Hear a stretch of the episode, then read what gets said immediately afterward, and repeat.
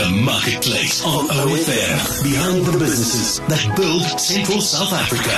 Freddy Korten van die Aggeneysfees, hoe gaan dit met jou? Nee, wat kla nie hoor. Hoe gaan dit daai kant met julle? Lekker man. Nou vertel ons bietjie oor Aggeneys. Waar is dit geleë? Wel, Aggeneys is 'n ou klein myndorpie, so wat uh, 100 km vanaf Springbok en uh, so 60 km vanaf uh, Pofadder. Klein myndorpie ja, hier in die Noord-Kaap. Nou die Aggeneysfees, waaroor gaan dit en hoe lank kom dit al aan?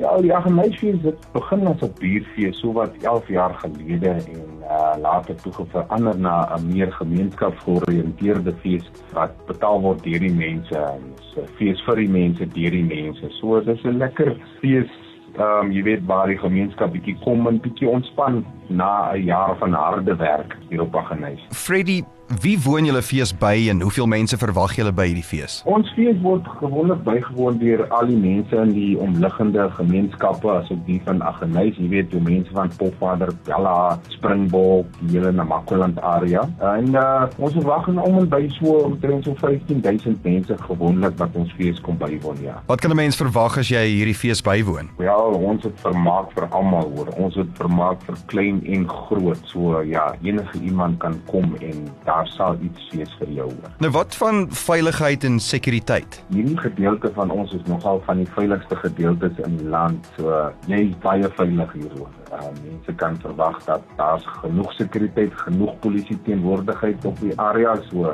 Nou Freddy, wie tree hierdie jaar op daar by die Aggeneysfees? Man, ons het redelik uh, lekker kunstenaars hierdie jaar opgelyn vir die mense. Ons het byvoorbeeld vir Rafense, vir DJ Tira, ons het vir Adam Tas, ons het Nadine, ons het Amore Viton, ons het vir Tipsy, ons het 012's Finest, The Brass, Katlam Shunkishi, en vele uh, van ons uh, plaaslike kunstenaars, jy weet, en ons MC's is Contain Kush, uh, die wat hom nie ken nie is Dr. Sia in Suidooster en dan het ons vir Rezaal Fox wat onlangs op uh, Maak My Famous opgetree en ook die Unknown Dance Crew van wat ook op Maak My Famous opgetree het. So ons het redelik groot naam kunstenaars en ons plaaslike kunstenaars wat ons dan doorstelling gee. Waar kan ons nog meer inligting kry oor die Aggeneysfees? Julle kan net ons kantore skakel by uh, 054 983 9250 So mense kan ook gaan kyk na ons webtuiste by aggeneysfees.com. Daar kan jy ook redelike inligting kry. Asook ons Facebookblad, uh, Aggeneysfees, kan jy daar gaan en ons laat gaan like ook. Ja, 'n redelike lekker fees, so mense kan uitsien ook na die beste hierdie jaar.